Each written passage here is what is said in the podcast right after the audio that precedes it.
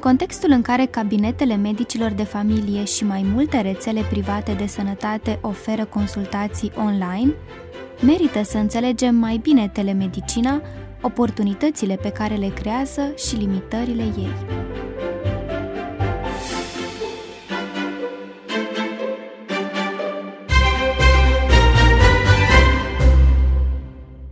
Pe perioada stării de urgență, impusă de pandemia COVID-19, serviciile de sănătate au prioritizat asistența medicală oferită pacienților infectați, pe lângă asigurarea urgențelor aparținând tuturor ramurilor medicinei.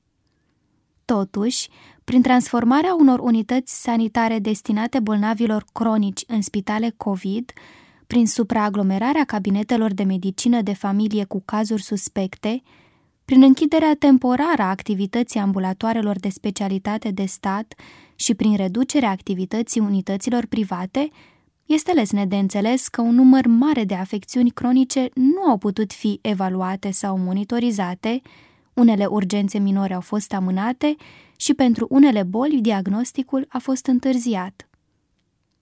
La toate motivele de mai sus, s-a adăugat și frica generală a populației de a solicita un serviciu medical din cauza pericolului contaminării sau din cauza ideii false că bolnavii nu vor fi evaluați.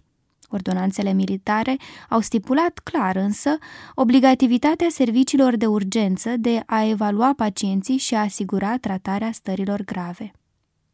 În acest context, s-au conturat o serie de măsuri care să faciliteze rezolvarea unor situații medicale cu minimum de contact pacient-medic, cum ar fi rețeta electronică sau concediul medical eliberate de medic online, suspendarea cardului de sănătate și posibilitatea de efectuarea unor consultații medicale la distanță decontate de CNAS pentru medicii de familie sau în regim privat.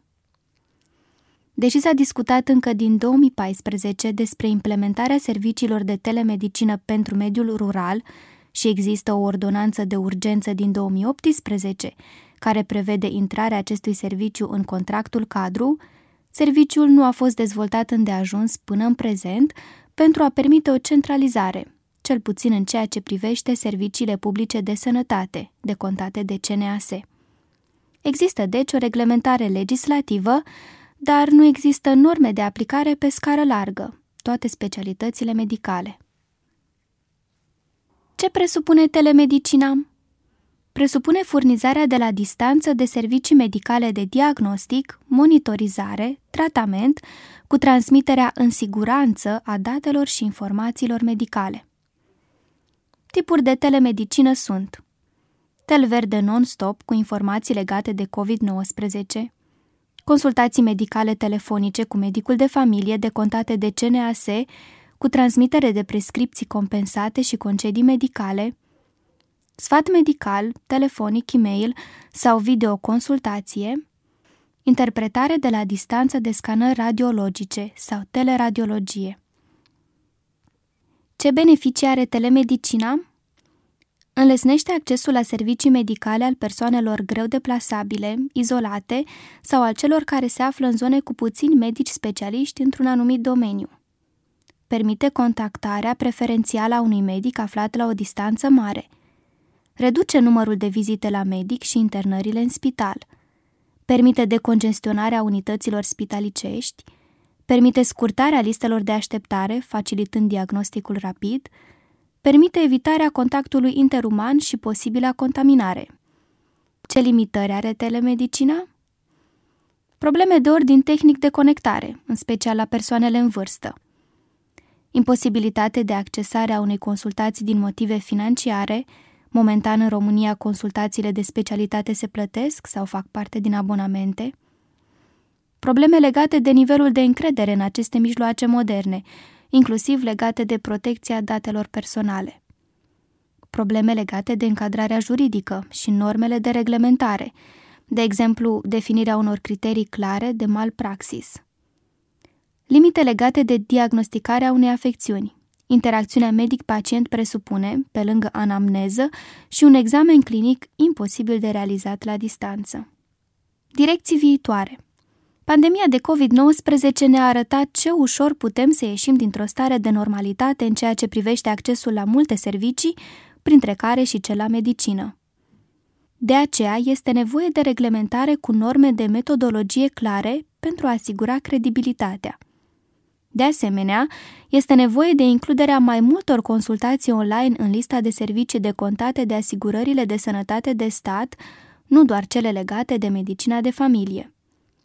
Un serviciu online presupune și o bază de date sigură și centralizată, astfel ca accesarea actelor medicale ale pacientului să fie la îndemâna medicului. Telemedicina va câștiga teren în momentul disponibilității la scară largă a unor aparate de monitorizare la domiciliu a parametrilor unui pacient, cu posibilitatea de transmitere a datelor către medic, de exemplu, ceas inteligent de monitorizare a pulsului, detecția sindromului de apnee în somn, monitorizare EKG.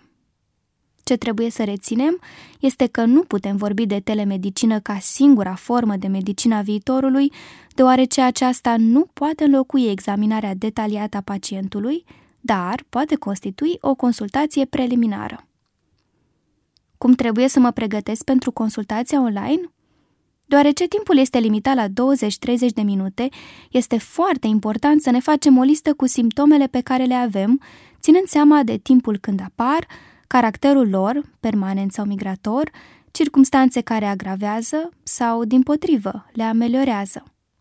Având în vedere că medicul nu poate face o examinare a corpului, putem să facem poze ale părților corpului cu semne, cum ar fi o erupție cutanată, o rană sau o zonă cu edem. Dacă suferim de alte boli documentate medical, este bine să fotografiem consultațiile pe care le avem și să le trimitem medicului înainte de consultație. Pentru a beneficia la maximum de consultație, se recomandă un loc ferit de zgomot și o conexiune la internet cât mai stabilă. Sfaturile medicale primite și prescripția vor fi transmise în mod electronic.